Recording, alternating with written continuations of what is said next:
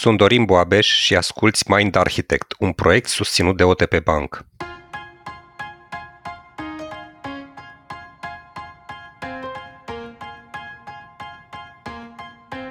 Copiii se dezvoltă spectaculos în primii ani de viață, iar creșterea le e limitată doar de barierele pe care adulții le ridică în calea lor. Lumea din jurul nostru se schimbă cu o viteză amețitoare, iar adulții care nu-și amintesc cum au crescut și se opresc din dezvoltare, se descurcă din ce în ce mai greu. Am înregistrat un episod exact despre asta, despre cei care stau pe loc și cei care cresc în continuare. Pentru că în secolul 21 a avea o minte deschisă la creștere nu mai reprezintă doar un avantaj competitiv, ci ține chiar de supraviețuire.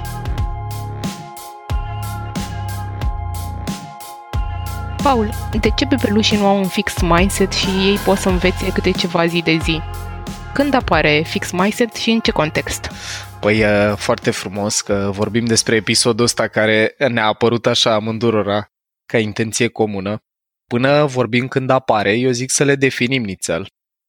Dragilor, pentru cei care n-ați apucat încă să citiți cartea Mindset al lui Carol Dweck, merită, e cartea în care sunt prezentate conceptele astea, din ce mi-aduc eu aminte, ea are și un TED Talk.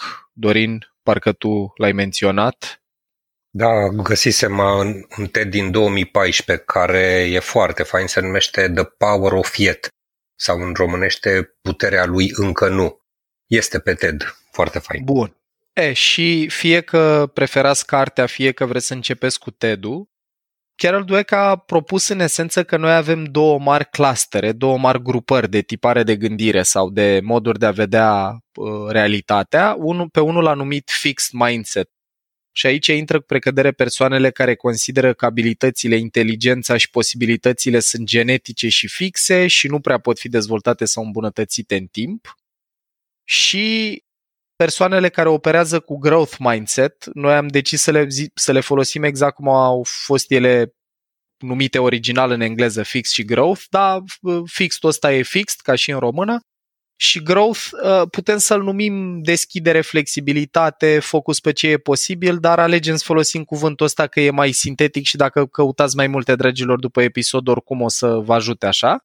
Oamenii cu growth mindset în contrast cu cei cu uh, fixed, consideră din contră că inteligența și abilitățile sunt modificabile în timp, să pot cultiva prin învățare și practică și, în esență, uh, dacă ar fi să o mai sintetizăm într-un fel, oamenii care operează cu mindset-ul ăsta fix, când se uită la realitate, au inclinația să vadă cum lucrurile nu sunt posibile sau le e foarte prezent și pregnant în minte care le sunt limitările, ce nu poate să facă, iar oamenii cu mindset-ul de creștere, growth mindset, din contră, când au un obstacol sau văd o problemă, cum e și ce trăim noi zilele astea cu virusul, poate să vadă o oportunitate, ce e posibil, ce se poate face.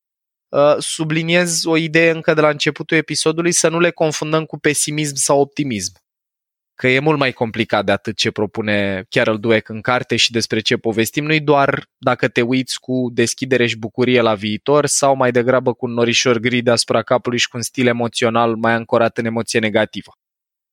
Cam astea ar fi. Acum am o curiozitate, așa, aș vrea să vă întreb în relație cu ce spuneai tu, Anca, un copil când se naște, către care din astea două credeți că are mai degrabă o predispoziție? Așa, din observație empirică, mai ales Dorin, că știu că tu ai uh, acasă în dotare și poți să ne spui de când era copiluț. Da, eu zic că de implicit este pe growth mindset, pentru că copiii de la început învață lucruri uh, imposibile. Aș zice că orientarea implicită este către growth. Cam așa. Cam așa stă treaba, pentru că nu-i doar că învață lucruri imposibile, cât e fascinant să privești un copil când e foarte puin, înainte să intre în contact cu, cum să zic eu, energie exterioară normatoare, părinți, profesori, ă, oameni care să înceapă să-i spună ce e posibil și ce nu în lumea reală. La copii vedem foarte puternic dezvoltată abordarea asta de creștere, de mindset de creștere. Când construiesc un om de zăpadă, dacă nu iese ceva, o iau de la capăt învață ce n-a mers bine și reiterează, poate să petreacă ore în șir, nu știu dacă se mai aplică la Digital Natives, dar cel puțin când eram noi copii, puteau să, puteam să petrecem ore în șir, construind, nu știu, un castel de nisip sau un om de zăpadă sau mai târziu Lego sau altceva și vedem curiozitatea asta și apetența pentru învățare și creștere, care, și acum fac tranziția către ce întrebai tu, Anca, e temperată până la ucisă uh, în momentul în care copilul începe să intre în contact cu figuri de autoritate care îi normează credințele, care îi instalează convingeri noi. De exemplu, dacă la școală te duci și când nu-ți iese ceva, ești făcut să te simți, uh, sau mă rog, ești invitat să te simți mic, incompetent, ți se face rușine, ești mustrat și elefantul e declanșat și trăiești multă emoție negativă. Cortizolul care se eliberează în organismul copilului când trăiește persecuția asta școlară, când greșește ceva, e asociat cu, nu cu faptul că a răspuns greșit neapărat, ci cu faptul că e periculos să răspunzi greșit, să n-ai uh, cunoștințe perfecte, unii sunt buni, alții nu. Uite, eu mi-aduc aminte și replici de-astea, gen, bă, matematica nu e punctul tău forte. Care, sigur că putem vorbi despre oameni care au o înclinație mai mare către analiză și după tipuri de personalitate, ce am vorbit la PCM și alții care au mai puțină orientare către asta, dar să ți se spună foarte devreme tu n-ai ureche muzicală, matematica nu-i punctul tău forte, cu degetele astea cum ai putea să cânți vreodată la pian sau alte lucruri de astea, instalează credințe, filtre, episodul nostru despre filtre e relevant de adus aminte, care poate să uh, îți orienteze mintea către convingerea asta cum că realitatea e fixă, abilitatea, inteligența e fixă sau din contră pot să devin mai bun. Dacă, de exemplu, când luai nota aia mică acasă, abordarea ar fi fost din registru, ok, nu e ideal ce am luat acum, hai să vedem ce puteai să faci mai bine sau ce a ieșit uh, mai puțin bine de data asta, unde simți tu, unde te gândești că putea să iasă mai bine, într-un mediu din ăsta de încurajare, cu sprijin și cu susținere, atunci e cu tot o altă neurobiologie mobilizată și asociezi note de 6 sau 7 sau 8 cu o oportunitate să devii mai bun. Deci vedeți aici legătura cumva și cu neurochimicele, că în momentul în care te uiți la provocări ca la obstacole ce pot fi depășite cu abilitate și cu efort, se eliberează dopamină, curba stresului și te bucuri că ai reușit să faci ceva dificil, versus când ești persecutat că ai greșit, încerci să eviți cortizonul, respectiv eliberarea de adrenalină dacă luai cafteală când greșeai și acolo atât neurochimic cu neurotransmițătorii amintiți, cât și din perspectiva asta de orientare a atenției, să formează autostrăzi neuronale foarte, foarte diferite. În contextul ăsta, aș vrea să zic că asta o observ și la adulți uh, și chiar am niște exemple și personal, când, uh, când la un moment dat am decis să alerg la un semimaraton. Am avut voci de adulți în jurul meu spunând ceva de genul, ai mă, tu n-ai făcut niciodată viața ta sport, te apuci acum, sau când m-am apucat de dans, remarci de genul, tu, că tu ai două picioare stângi. Și mai văd și la alți oameni. De exemplu, își pornește cineva un, un business și mm-hmm. Imediat lumea să-l tragă înapoi. Ca la sfârșit, în toate cazurile astea, remarcile să se ducă în registrul ăsta. Băi, totdeauna am avut încredere în tine, știam eu că o să reușești.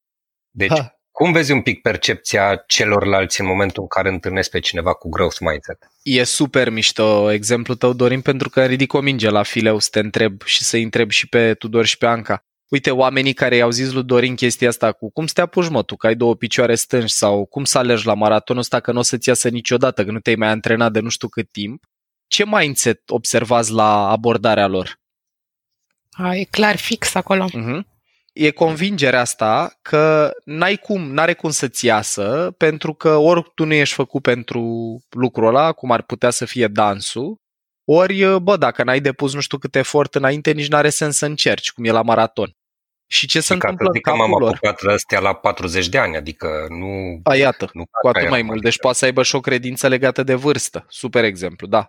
Uh, și ce se întâmplă în capul lor e că unul din butoanele alea de la Scarf, de la, de la am vorbit la episodul despre cele cinci butoane sensibile ale elefantului, e apăsat negativ pentru ei, că ei văd ceva foarte nefamiliar modului în care gândesc ei, și anume un om care, chiar dacă o face la o vârstă mai înaintată decât media oamenilor sau decât părerea lor despre media oamenilor, sau chiar dacă altcineva s-a antrenat mai mult înainte să încerce primul maraton, Dorin o face, asta pentru ei e nefamiliar le dă o senzație negativă, că familiaritatea e unul din butoanele alea la care noi reacționăm instinctual, emoțional, și de acolo reacțiile lor. Acum, partea faină e că dacă ai un mindset din ăsta de creștere, genul ăsta de reacții, dacă nu sunt dominante în mediul tău, în grupul de prieteni, în familie, nu prea te afectează pentru că oricum nu ți iei neapărat foarte multă stimă de sine uh, din validare exterioară. O altă corelație la mindset-ul ăsta e că e un focus puternic intern cu privire la cum te simți bine sau rău cu munca și cu efortul tău. Oamenii care încă de când erau copii au fost invitați să gândească în felul ăsta orientat către satisfacție, mindset-ul growth, când nu le iese ceva, zic, bă, ok, să văd ce pot să învăț din asta. Am greșit acum, am pierdut, uite, cu ocazia nenorocirii este cu virusul, am pierdut niște bani la bursă, dar hai să văd ce pot să fac, hai să văd ce pot să înțeleg de aici, hai să văd cum fac. Dacă ai mindset-ul fix, când ei pierdut, zice, a, bursa asta e o prostie, trebuie să ai pile, trebuie să ai insider information ca să mai încerci așa ceva și renunți.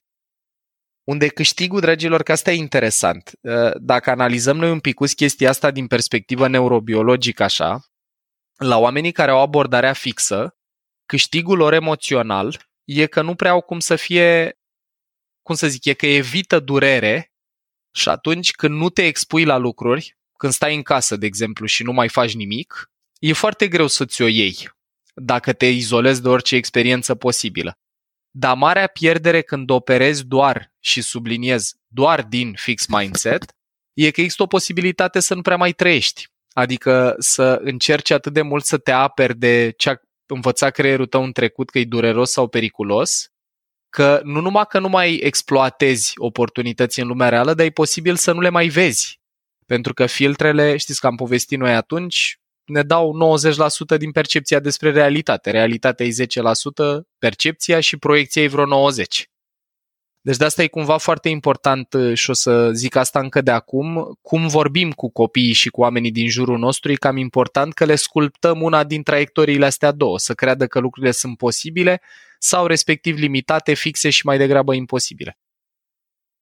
Paul, uh, uite, am și eu o întrebare legată de ce ai spus tu acum, că atunci când operezi doar din fix mindset e posibil să nu mai vezi oportunitățile. Ce se întâmplă totuși cu cei care văd oportunitățile uh, și totuși uh, nu reușesc să le transforme în, sau nu reușesc să le materializeze.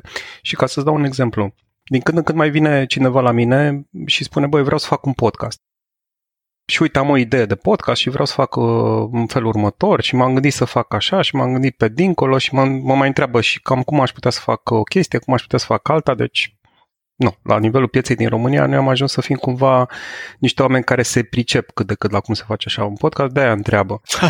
și eu le zic întotdeauna la toți, uh-huh. guys, ca să puteți valida că puteți face un podcast, aveți nevoie să faceți uh, un pilot. Adică aveți nevoie ca ideea voastră să o validați. Cum e în uh, metodologiile agile, ceea ce se numește MVP, Minimal Viable Product. Să încerci să faci un episod uh-huh. ca să vezi dacă poți să faci așa ceva.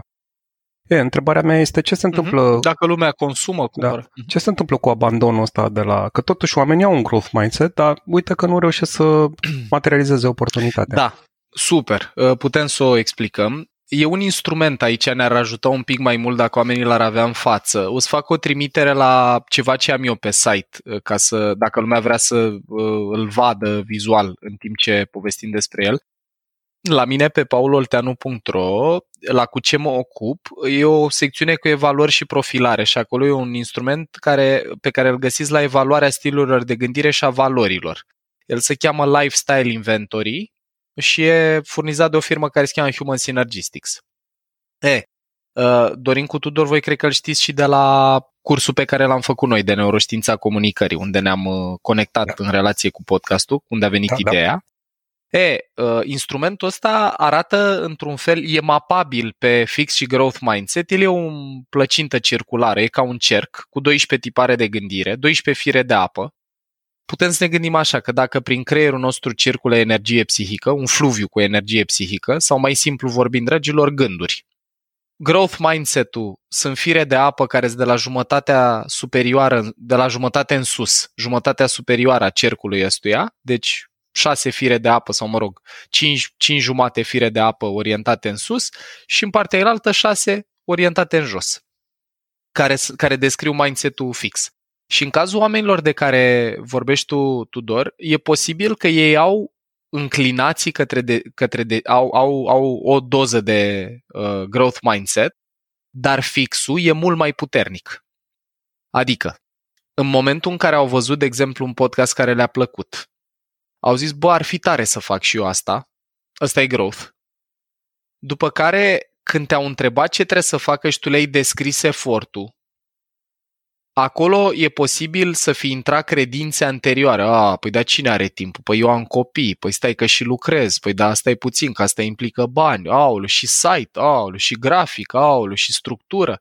Și în momentul ăla, informațiile pe care călărețul tău le-a dat călărețului lor, le-a speriat elefantul. Pentru că în momentul în care doar visezi cu ochii descriși, care tot e o doză de, de growth mindset, să-ți imaginezi ce e posibil, dar după aia e completată și de uh, mobilizare din asta lucrativă, capacitatea efectivă de a îndura partea mai puțin plăcută a procesului. E, la oamenii pe care evaluăm cu instrumentul ăsta cu LSI-ul, care în general sunt așa, au în general culoare în profil mai mult de la jumătate în sus. Adică ei trimit mai multe gânduri, mai multă energie psihică, mai multă apă, pe firele orientate către ce e posibil oamenii care își doresc, dacă când aud cât de greu e, renunță, au în general mai multă culoare orientată de la jumătate în jos, deci focusul atenției e pe ce le lipsește, ce, n-au de, ce, ce nu au, ce nu o să meargă, cum că e greu și așa mai departe. Și ce ne-ai adus tu în discuție ridică frumos mingea asta la fileu, cum că e o gradualitate în ele, adică n-ai doar fixed sau doar growth. În carte Carol Dweck le polarizează un pic ca să fie mai ușor de identificat, dar nu e obligatoriu să fie doar așa sau doar așa. Paul? Yes. Și eu uh, regăsesc ambele tipuri de mindset-uri la mine, recunosc. Și vreau să vă dau și un exemplu și să-l dezbatem împreună. M-am înscris într-un club de public speaking, Toastmasters, Așa. din dorința de a-mi dezvolta abilitățile de vorbit în public și cred că aici a fost growth mindset. Clar. Dar când am început să susțin uh, primele discursuri, simțeam ochii colegilor ațintiți asupra mea și mă gândeam cum o să mă evalueze. Adică aveam o teamă acolo, era o tensiune crescută. Mm-hmm. Uh, iar ulterior am început să mă gândesc că, că ok, am venit aici ca să învăț și am schimbat uh, ușor mentalitatea. E, uite, super adică, exemplu. La... E minunat că se completează foarte frumos cu ce ne-a povestit Tudor. La tine când au apărut obstacolele, în loc să domine senzația negativă și să te inunzi cu cortizol și să spui, băi, na, nu are sens, e complicat, nu merge, ți-ai folosit călărețul ca să repoziționezi elefantul. Adică, deși emoția negativă era tot acolo, senzațiile alea de judecată, de spotlight, de să uită toată lumea la mine, ai reușit prin focalizarea atenției, folosind călărețul, care el reușește să facă asta, neocortexul, să muți atenția pe altă opțiune pentru de ce erai acolo. N-am venit aici să livrez discursul perfect, să mă pupești, să mă aplaude toți, am venit aici să devin din ce în ce mai bună la a vorbi în public. Și asta e fix ce povesteam noi în episodul despre deturnare emoțională, că poți să faci în uh, dinamica călăreț-elefant. Când elefantul se sperie de ceva, dacă călărețul e suficient de puternic, și o să vorbim imediat și despre un apare călăreț-elefant pe fix și growth, atunci poți să depășești uh, obstacolul prin refocalizarea atenției. E minunat ce ai povestit tu. Uite, sunt curios să vă întreb o, o chestie. Dacă e să ne gândim la dimensiunile astea două, mindset de creștere, focalizat pe ce e posibil, satisfacție și să ne fie bine, mai bine, versus mindset fix, focalizat pe uh, ce ne lipsește, ce e uh, de nedobândit și pe siguranță și securitate, cu care din personajele noastre veșnic prezente în podcast le-ați asocia? Care ar fi mai degrabă al călărețului și mai degrabă al elefantului? E o simplificare ce propun eu acum, că amândouă participă la ambele tipuri de mindset, dar cum le-ați vedea? Eu aș zice că cel de growth este pentru călăreț și cel de care mă reține cumva e cel de fix mindset e al elefantului. Pentru că De ce elefantului, credeți că sunt așa? pentru că elefantului îi place familiaritatea, îi place certitudinea să fie tot în siguranță. Și nu-i plac, da, nu-i plac amenințările. Exact. Aia e treaba. Deci, mai dăm niște argumente în sensul ăsta. Elefantul e de trei ori mai focalizat, pe, sau nu, elefantul e focalizat pe informație negativă și cântărește de trei ori mai greu decât pozitiva. Deci, la o experiență trăită, dacă ai ieși nasol, e de trei ori mai intens sentimentul de apără-te de ea data viitoare. Călărețul e focalizat pe pozitiv, dar e nevoie de de trei ori mai mult pozitiv decât negativ ca să fim emoțional pe zero la stimul legal, ce povesteam noi. După aia mai e uh, faptul ăsta, călărețul poate să anticipeze viitorul și are una din funcțiile pe care ni le permite cortexul prefrontal, adică cea mai evoluată parte din ce numim noi călăreț, e imaginația. Și exact uh, ce descrie tu, Tudor, că oamenii își imaginează, bă, ce tare ar fi să ai un podcast și aici e uz de călăreț, deci acolo clar a fost growth mindset mobilizat de cortexul prefrontal care le-a permis să simuleze viitorul ăsta mișto, dar când cineva cu expertiză le prezintă mai multe informații despre cum anume poate deveni viitorul la prezent, cum putem să-l transformăm în ceva prezent, respectiv uite efortul care intră, elefantul lor și aoleo, amenințător, n-am timp, n-am resurse, nu pot și așa mai departe și alege să se abțină. Deci e foarte bună maparea asta. Sigur că și elefantul participă, de exemplu, când facem, cum am făcut noi, uh, Mind Architects și am primit feedback bun, oamenilor le-a plăcut. Iată, am avut și un partener care a crezut destul în noi cât să vrea să ne fie alături. Și în situația asta, și elefantul la noi a uh, asfaltat genul ăsta de tentativă cu neurotransmițători pozitivi, cu happy chemicals, chimicale ale fericirii.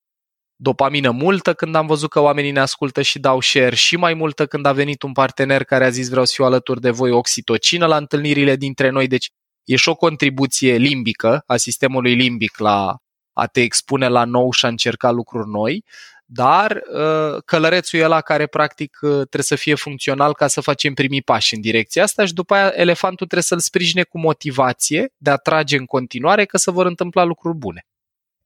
Paul, ne poți spune un pic și care-i treaba cu talentul?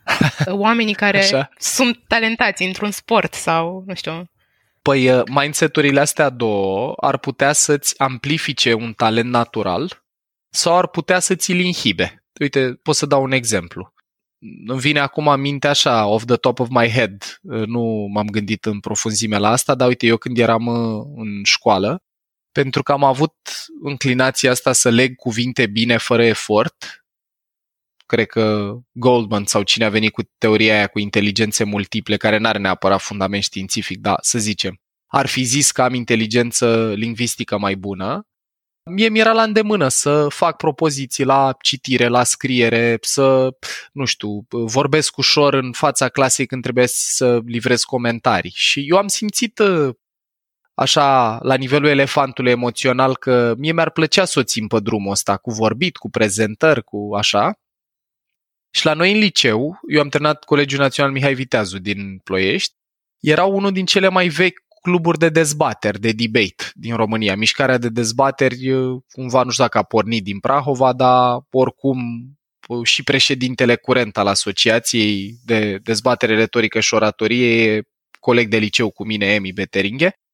Și mișcarea asta fiind foarte puternică, evident că am aflat că există cluburi de dezbateri, băi, și tare mi-ar fi plăcut să merg. Dar tipul care ținea unul dintre cluburi, proful nostru de geografie, care așa era văzut de un om foarte mișto în general de oamenii din liceu. Pe noi ăștia de la clasa de volei, că eu am terminat o clasă cu profil sportiv, dintre a 5 între a 12 am făcut volei, pe noi ne considera proștii liceului și se referea la noi cu cuvintele astea ocazional în discuții cu copii din alte clase. Și eu când am auzit chestia asta, m-a dezgustat atât de tare poziționarea lui, că am zis, băi, eu n-am ce să caut acolo. Adică mi-am auto-impus o credință, mi-am instalat o convingere că ăla e un mediu în care eu n-am ce să caut. Deci, iată cum știu un eveniment care nu avea legătură în mod direct participarea mea la cluburi de dezbateri, deci mai mult o bârfă, o, un zvon de ăsta de pe holul șco- școlii liceului, Mie mi-a instalat o credință limitativă, cum că eu nu trebuie să mă duc la dezbateri, pentru că, nu pentru că nu credeam că aș fi bun, ci pentru că nu vreau să interacționez cu omul ăsta care, care conducea și deținea clubul. Norocul meu, apropo de talent, e că am găsit alt context în care să reușesc să-l pun în valoare și anume când în clasa 11 a apărut la noi în clasă un uh, tip care acum e unul din cei mai apropiați prieteni ai mei, Edi Ezeanu, care uh, ținea, uh, a venit să ne prezinte primele module dintr-un program de educație non-formală. Deci, practic, traininguri pentru liceeni. Și eu am mers la chestia asta, mai mult cumva ca să scap de frica mai că mic o să ajung voleibalist sau programator decât pentru că eram autentic curios, dar totuși m-am dus, de ceară growth, cu niște fixed să evit uh, discuțiile cu mama, plus growth, curiozitate. Și când am ajuns acolo mi-a plăcut atât de mult și Edi, prietenul ăsta, după vreo două, trei module în care eu am fost participant, m-a întrebat dacă n-aș vrea să livrez și eu și cum v-am povestit, cred că în episodul din rețeaua pe care l-am tras împreună, eu așa am luat contact prima dată cu trainingul și deci iată cumva cum un mindset de ăsta de growth, cu un pic de fixed, dar un fixed cu noroc. Deci ce, ce am vrut eu să evit m-a ajutat să ajung într-un spațiu bun și asta aș numi eu mai degrabă noroc decât uh, ceva replicabil, poate să ajute. Acum legat de talent, ce întrebai tu specific, uh, încă concret pe talent, cred că problema e așa, dacă observi uh, performanță sau înclinație naturală la cineva într-un domeniu, cum era la mine treaba cu vorbitul, și îi cultivi curiozitatea și interesul față de domeniu și pui mai mult focus pe proces decât pe rezultat, adică îl încurajezi să continue să facă lucrul ăla, nu neapărat îl bonifici când are performanțe bune sau îl apreciezi când are performanțe bune, poate să amplifice puternic, înzecit un, uh, un talent dacă cineva are talent la ceva. Vedeți filmele astea americane cu uh, baseball dads. Am un copil talentat la baseball, dar pun pres- presiune pe el că dacă nu lovește mingea și nu face home run, îi rup, îi rup picioarele sau țip la el sau, mă rog, retrag iubire, atunci îl învăț să fie mult mai preocupat de rezultat decât de proces și sunt exemple nenumărate în istorie de oameni care aveau ca unică energie motivațională outcome-ul. Pe mine mă interesează să-mi iau bonusul, nu mă interesează cum arată produsul sau ce se întâmplă. De la criza financiară americană la multe altele ne arată cât de periculos e să opereze exclusiv din focus pe rezultat, nu și pe proces. Și atunci talentele plus focus pe proces din partea părinților, managerilor și așa mai departe, poate să plătească dividende frumoase la propriu și la figurat. Talentele plus focus pe frică, persecuție și ce se întâmplă rău dacă nu reușești, poate să ucidă potențialul ăsta foarte fain. Paul, voiam să te întreb și eu, că tot vorbeam în niște episoade din sezonul ăsta despre conceptul de învățare și uh, despre neuroplasticitate. Cum se leagă ceea ce discutăm astăzi de fixed growth mindset cu procesele de învățare și cu neuroplasticitatea? Păi e foarte bună ă, tema, cum ai adus-o tu, Dorin, în discuție, pentru că neuroplasticitatea e suportul hardware, dacă vreți, care face posibil modificarea mindset-ului pe parcursul vieții. Deci chiar dacă, de exemplu, când eram copii, ni s-a instalat un mindset mai degrabă fix, cu efort și uh, focalizarea atenției, în viața adultă putem să, să modificăm înclinația asta naturală către un mindset mai degrabă focalizat pe creștere, growth. Neuroplasticitatea, o reamintim și avem și episod special doar despre ea, e capacitatea creierului nostru de a se reconfigura, de a se transforma în funcție de pe ce ne focalizăm atenția. Și transformare, când spunem, are câteva paliere, de exemplu de la plasticitate sinaptică, adică crearea și transformarea de autostrăzi neuronale în capul nostru, la neurogeneză să apară neuroni noi pe parcursul vieții, pentru că am povestit noi un picuț în episodul respectiv, nouă ni se nasc niște neuroni noi și după copilărie, adolescență, uh, doar că mai puțini, în mod particular în hipocamp, zona aia responsabilă pentru memorie și învățare. Și uh, apogeul neuroplasticității și dovada e, sunt modificările structurale care apar în creier, de exemplu, realocarea unor regiuni cerebrale pentru a îndeplini funcții pe care alte regiuni nu le mai pot îndeplini. Oamenii care își pierd vederea, de exemplu, și încep să aibă centri din creier responsabil cu auzul mult mai dezvoltați și mai activi, dar și mai dezvoltați fizic, modificări structurale. Deci neuroplasticitatea e suportul hardware, e proprietatea creierului nostru care ne permite să ne modificăm filtrele și cum mindset-urile astea două sunt doar constelații de filtre, sunt credințe, dacă vreți, atunci neuroplasticitatea ne ajută să modificăm fixed versus growth sau growth versus fixed pe parcursul vieții. O idee așa că ne apropiem de final pe care aș vrea eu să o pun pe masă e că e sănătoasă o doză din ambele uh, tipare de gândire, adică e periculos și să ai un mindset 100% orientat către creștere, în care uh, nu mai ai niciun fel de considerație pentru potențiale pericole. Uite, cum ar fi, exagerez un pic cu ce spun acum, dar e un exemplu actual. Vremea asta cu izolarea la domiciliu cu coronavirusul, un mindset de tip growth poate să te predispună să spui, bă, și dacă îl iau, mă descurc eu, am un grup de suport în jur și așa mai departe. Lucru care în termen de ce emoție simți și cum te poziționezi nu e neapărat rău, problematic e efectul, că câteodată, când avem amenințări de viață și de moarte, deci centrate cumva pe nevoi de bază, e util mindset-ul ăsta mai ancorat în, în apărare, în securitate.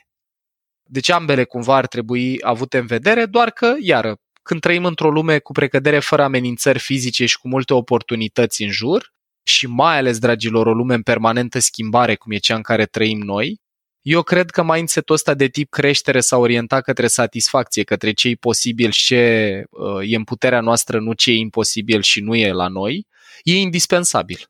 E singurul fel în care poți să ai performanță fără să ajungi la epuizare psihică. Că noi avem totuși un creier cu o înclinație puternică la, la rezistență la schimbare și la a vedea în noutate amenințări, și atunci cultivarea unor credințe și tipare de gândire de tip growth e antidotul pentru înclinația naturală a creierului nostru. Mulțumim frumos, Paul, pentru, pentru sfaturi. Cu cel mai mare drag, vreau să zic așa la capitolul recomandări, dragilor, mai ales dacă sunteți în poziții care ave- în care aveți putere asupra altora, de exemplu, sunteți părinți sau team leader sau manager sau Uh, antreprenori sau în toate cazurile aveți puterea asupra celor din jur, e foarte important să înțelegem aspectul ăsta că oricând folosim cuvinte, întărim unul sau altul dintre mindset-urile astea două. Și e important să ne alegem bine cuvintele pentru că ele cioplesc sau sculptează tiparele de gândire ale celor din jur. 1. Doi, repet ideea asta cum că mindset-ul de tip growth e indispensabil pentru lumea în care trăim, care e din ce în ce mai rapidă și schimbătoare. Și mai vreau să zic uh, două idei rapid și anume că um, dacă ați observat și v-ați identificat cumva, băi, eu sunt în mindset-ul ăsta de tip fix, de exemplu, și vreți să tranzitați către growth, dragilor, nu trebuie să vă înhămați la lucruri mari direct, cum e exemplul lui Tudor cu băi, hai să fac un podcast de calibru Joe Rogan. Putem să ne apucăm de lucruri care sunt mici în controlul nostru și mai puțin amenințătoare pentru elefantul nostru ancorat în securitate, în mindset-ul fix. De pildă, hai să încerc să fac un prim episod sau hai să scriu tematica pentru un prim episod. Și cu pașii ăștia mici și gestionabili, pe care avem mai mult control și elefantul simte că are mai mult control, s-ar putea să descoperim că ajungem departe și că încet încet apare tranziția către mindset de creștere, dacă nu punem uh, pași prea mari care să-l doboare pe elefant emoțional. Și uh, a patra idee și ultima e că transformarea tiparelor de gândire în general, transformarea cognitivă, e un proces, dragilor, și un efort conștient nu e ceva ce după episodul ăsta, ok, gata, m-am prins. Growth e bine și o să am un growth mindset. E nevoie de uh, a ne observa propriile gânduri și a observa când alunecăm în zone defensive și ancorate în securitate și cu blândețe, exact ca la meditație, să ne refocalizăm atenția pe ce e posibil, nu pe ce nu e posibil. Și cu acest uh, gând, le mulțumesc celor care ne-au ascultat. Vă mulțumesc, dragilor, că a fost un episod uh, juicy, așa, în care am adus multe exemple. Vă dorim sănătate, mai ales zilele astea, și atenția focalizată pe ce e posibil pentru voi și pentru oamenii dragi, nu pe ce e imposibil. Vă mulțumim mult!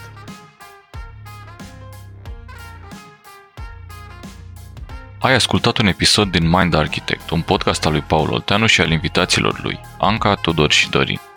Mind Architect este o producție Rodcast și poate fi ascultat pe Spotify, iTunes sau oriunde asculti podcasturi. La Mind Architect contribuie cu vocea lui și Vlad Bogos. Abonează-te la podcast pentru episoadele viitoare, iar dacă vrei să ne susții pentru a continua producția acestui podcast, intră pe mindarchitect.ro în secțiunea Donează sau dă-ne un share în rețeaua ta.